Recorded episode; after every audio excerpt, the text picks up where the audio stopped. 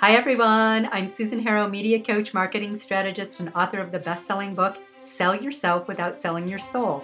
I'm also CEO of PRSecrets.com, and I want to welcome you to the Be a Media Darling podcast.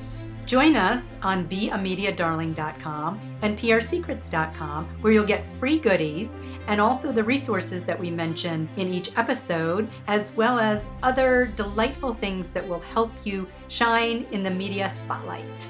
On 10 Line Tuesday, I'll read a short poem, just 10 lines, from Maya Stein, or one a bit longer from Alison Luterman, two friends of mine who use language in an extraordinary way so you can expand your thinking about how you speak and think. Even if you don't think that poetry is your thing, I encourage you to listen to at least one of these 10 Line Tuesday episodes because inspiration for your business can often come from unexpected places, like poetry.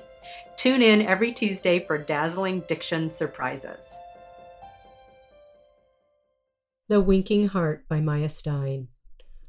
For a moment, I thought the muscle had relaxed, lay flaccid against my bed pillows, consenting to this new embrace my lips puckered open. The rain was coming down hard, wiping the street free, and spring was upon us, of course.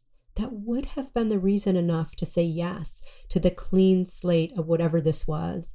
But the drama on the skylights jolted everything inside me, and I felt how quickly my heart rose from its horizontal idleness, gathered its boots, and bolted out the door. I knew the risk, returning, the house quiet and alone. But what can I say? I am more river than rest, more flesh than bone. Hop on over to beamediadarling.com for any of the resources that we mentioned in this episode and also for free goodies. You'll also find over there some surprises because I would love to be able to delight you. Thanks so much for listening to the Be a Media Darling podcast with me, Susan Harrow. If you enjoyed the show, please subscribe on iTunes and leave us a five star review. And remember, speak your mind stand your ground, sing your song. I look forward to meeting you.